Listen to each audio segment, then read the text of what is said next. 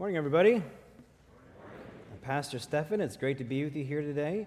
Uh, turn with me in your Bibles, please, to James chapter 1. It's on page 1721. So, for the previous five or six weeks, we took a little break from the lectionary. We're normally a lectionary following, following church, uh, but we took a little break for a few weeks. Uh, this morning, we're jumping right back in, and we're starting a new sermon series which is taking us through some of the highlights in the epistle of James. James is a New Testament letter or New Testament epistle. Um, it was written by the Apostle James, who is also called James the Just, something I learned this week James the Just.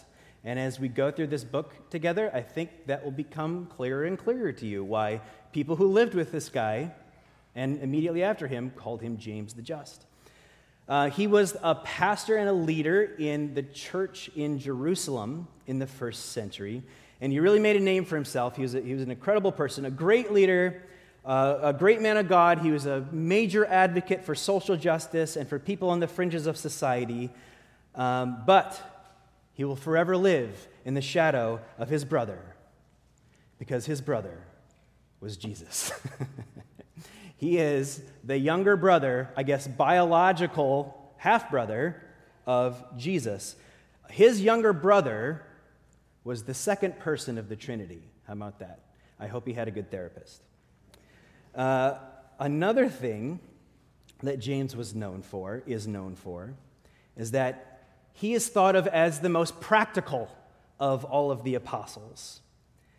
And so, the whole point of his letter, of his New Testament epistle, is that um, faith isn't just something that we should have, um, it's something that we should put into practice. So, he makes the case that um, if our faith doesn't work for us, if our faith isn't making a practical difference in our daily lives, he would say, then you don't even really have faith at all. You have something different than faith.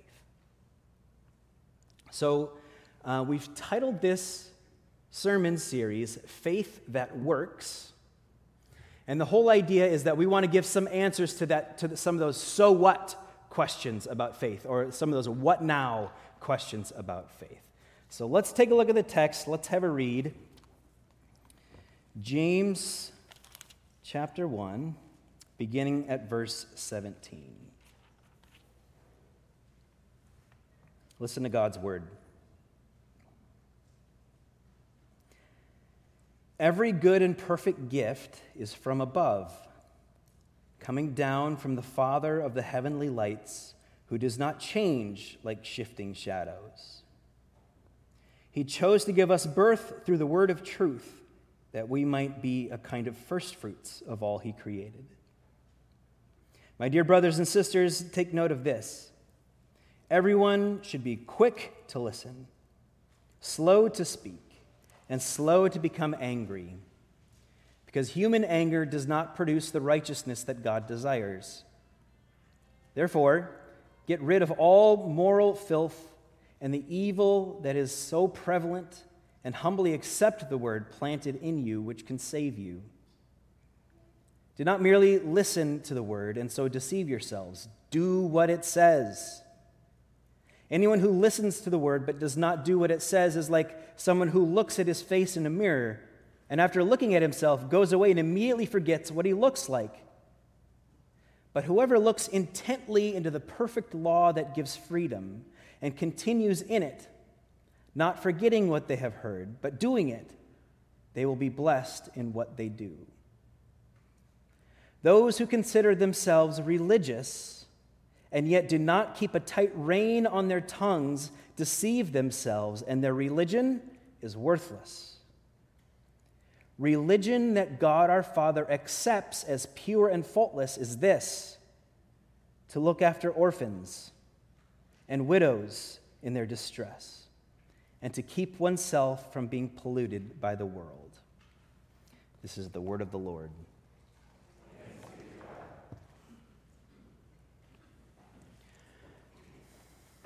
So don't merely listen to the word, James says.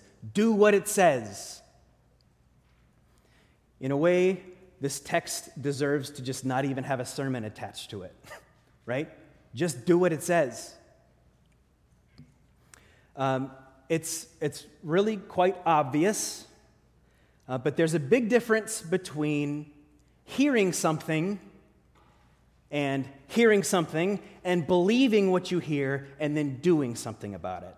There's a big, difference between hearing something and hearing something, believing what you hear, and then doing something about it. One of those, James says, is a good and pure religion, and the other, James says, is a waste of everyone's time.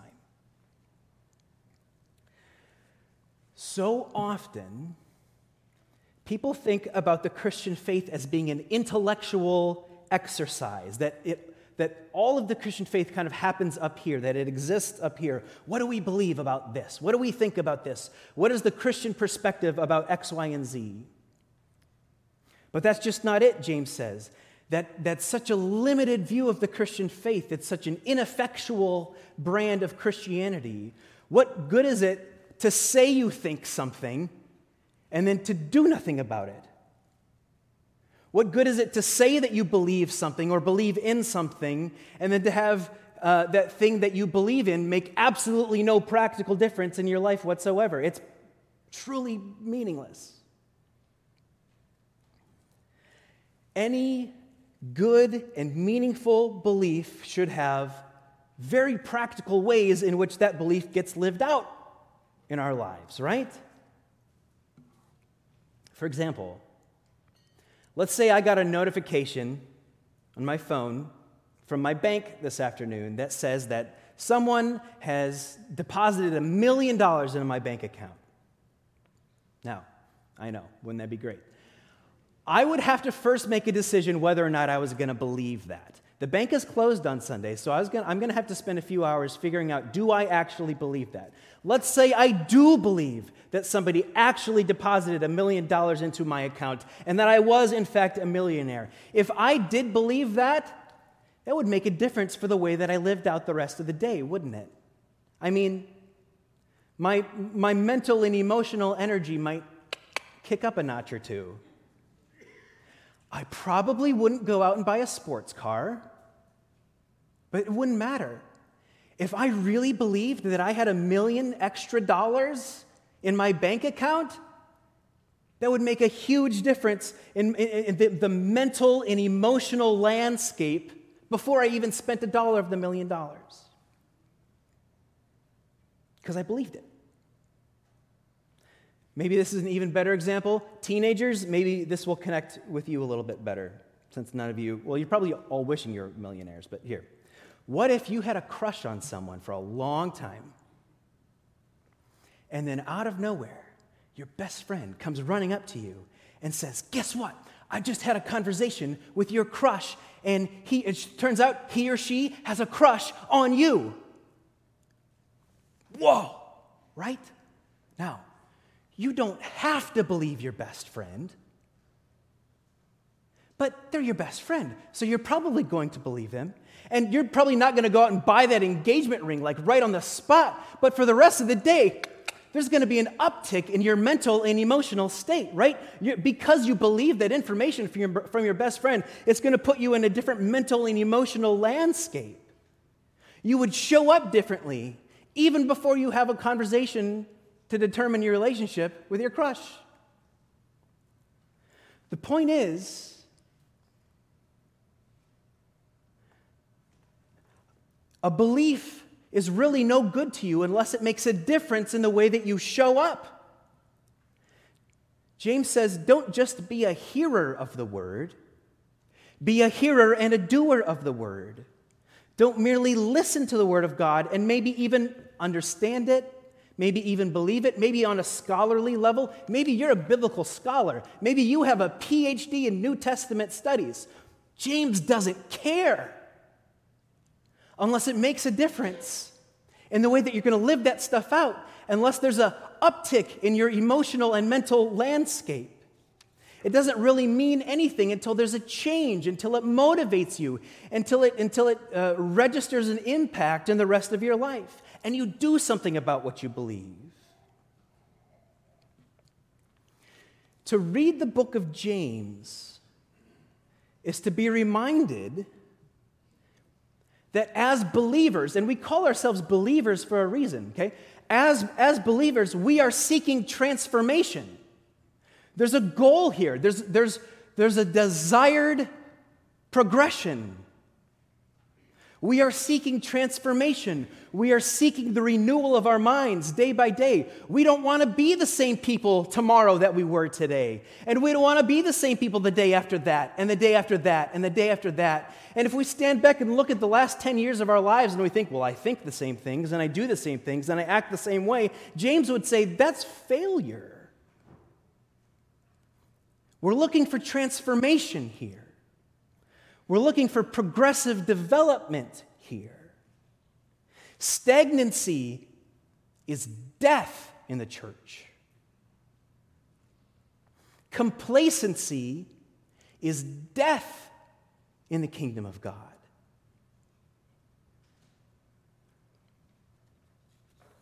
So, what does this transformation look like? Well, uh, James gives us a little list in verses 19 to 21.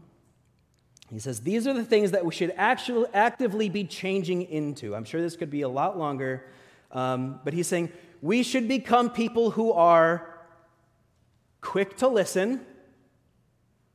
Uh oh. How's this going to go? Slow to speak.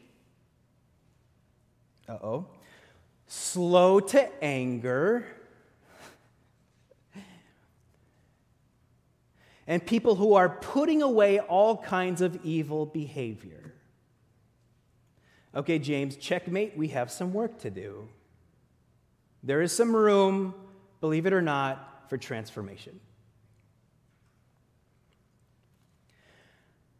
I think it's safe to say that the last couple of years, um, if these last couple of years have given us anything, they, had given, they have given us a much more realistic idea of our shortcomings, right? As individuals and as communities. And I talk to my fellow pastors, they would say, as congregations, as a global society, we have a much clearer idea of our shortcomings.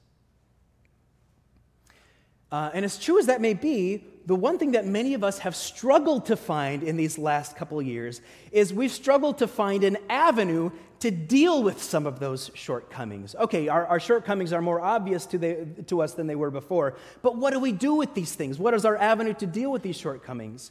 They might be pretty obvious to us, but what are we supposed to do about them? James gives us a pretty interesting way to deal with our shortcomings. So in verses uh, 20, 22 to 25, he gives us this example of looking into a mirror. And he says, he says, anyone who listens to the word but does not do what it says is like someone who looks at his face in a mirror and then after looking at himself in the mirror, uh, immediately goes away and forgets what he looks like. Now, there, uh, there are some commentators who say that this little illustration that James gives us, that this person is, is looking into the mirror, and when he looks in the mirror, uh, he sees a mess. He sees that his face is super dirty and it's grimy, and, and his hair is all over the place, and he's totally unkempt, and he's a mess. And he th- looks in the mirror, he's like, oh man, I really got to do something about that. And then he looks away from the mirror, and he immediately forgets that he's a huge mess. And so he walks around foolishly, and everybody's kind of looking at him. He's, he's totally unaware of his foolishness. He's got all the self confidence in the world. There are some people who interpret this mirror illustration that way. I don't think that's what this means. I think what James means with the mirror illustration is this.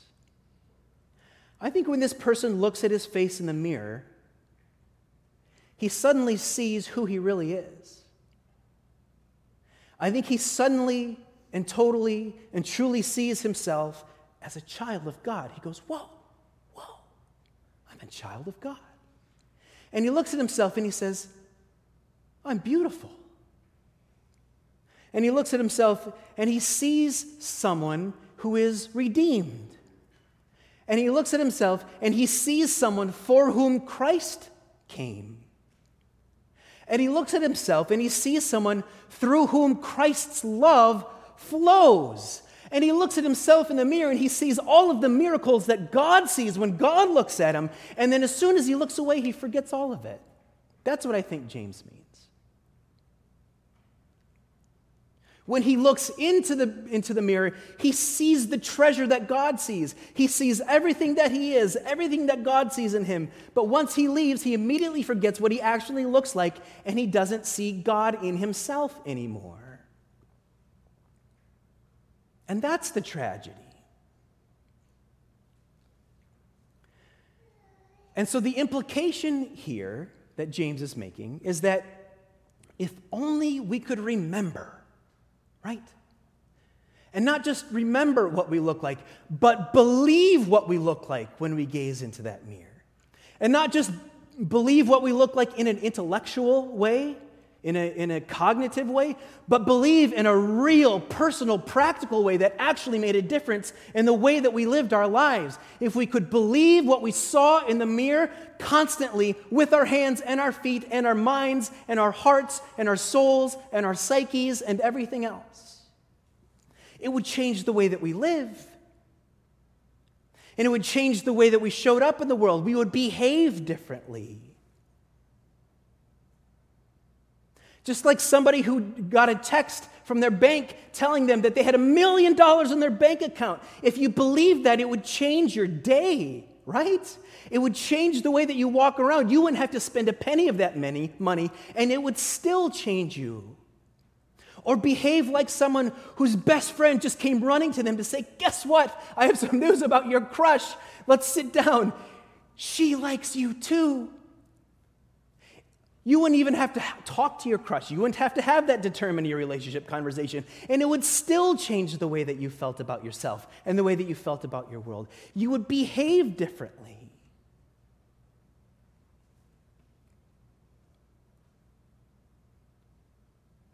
We don't have to believe it. But if we do,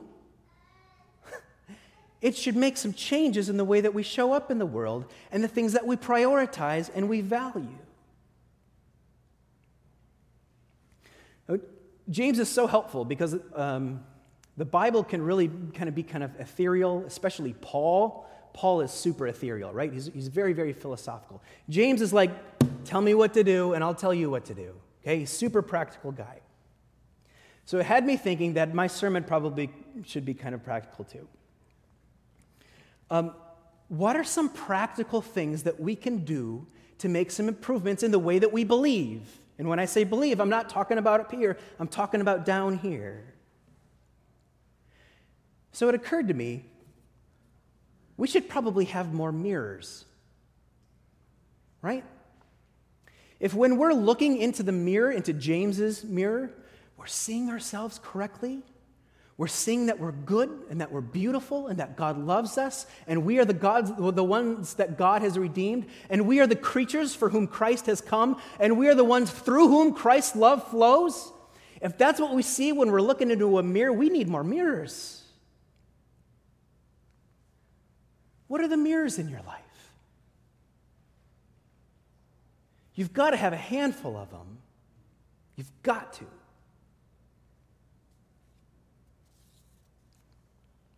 We need more reminders of the truth. What are the mirrors in your life? Where do you see yourself most clearly? What do you need in your head to remind you how and what to believe? Here are some examples from some people whose minds I picked this week, some of whom are sitting here. One of the most popular mirrors songs, hymns, spiritual songs. Somebody told me, you know, when I get just the right hymn in my head, it makes a difference in my day because it tells me the truth over and over and over again. It's a mirror to look into. Another uh, person told me they'll pick a, a single verse from the Bible, just like even five or six words, and they'll use it kind of as a mantra all day long, just as a little mirror a little mirror to look into every five or 10 minutes. Another person told me, she said, when I spend time with healthy people, they hold up a mirror for me. And I see who I really am. Another person said, When I get busy doing things for other people, I know more about who I am. And I didn't say that to the person this week when they told me this, but I, what, I, what I should have said was, you know, there's this guy named James, and that's just exactly what he says. Because this, James says, this is religion that God our Father accepts as pure and faultless. And you know, if you, if those, I know those Bibles aren't yours, but you may feel free to underline this. Okay? This is religion that God our Father finds as pure and faultless to look after orphans and widows in their distress. Whoa, where did that come from? To look after orphans and widows in their distress is the religion that God our Father finds pure and faultless. Now that's practical. You say, why, why widows and orphans? Well, one reason is James is really practical, so he wants to give you two examples. The, others, the other example is, especially in the Jerusalem church where James was pastoring in the first century, the people who were most socially vulnerable were those who, do not, who did not have working aged men to provide for them. It's just the way that society worked at that time. If you didn't have a working aged man to provide for you, you were in trouble. You might not eat. And so, who are those people? Who are the people on the, on the social fringes who are at most danger of going hungry? It's orphans and widows. So, religion that God our Father finds most pure and blameless is providing for the needs of those in the social fringes. I find that fascinating.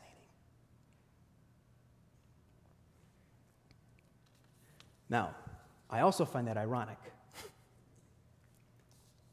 Because if we're focusing all of our religious energy on the, on the orphans and the widows, then why don't we, we're going to run out of time to look in the mirror, aren't we? We're going to run out of time to, to, to, to take care of ourselves and to take care of our own and our own families and our own congregation and our own needs, right? No, no, no, no. That's the irony of, of James's mirror. Is that it's the opposite of vanity. The more you look into this mirror and the more that you discover who you are in the eyes of God the Father, the less and less significant your own needs become. You go from being self righteous and vain to being self forgetful and humble. It's a mirror, the gospel is a mirror that works in just the opposite way. Instead of making you more and more focused on how you look and how you're perceived, it makes you more and more focused on who are the orphans and widows around me? And what an incredible relief it can be to just not have to care so much about how you look anymore. The deeper and deeper we look into the mirror, that God gives us in the gospel, the less and less focused we become on ourselves. And the more and more free we become. It's liberating. What do you see when you look into James's mirror? What are the most effective mirrors in your life? How many mirrors do you have set up for yourself to run into on a daily basis. This might be something, I mean, we're getting super practical. If you have to get your planner out and, and make some time to look into some mirrors, you better do that. And where might God be sending you to put your faith to work? Pray with me.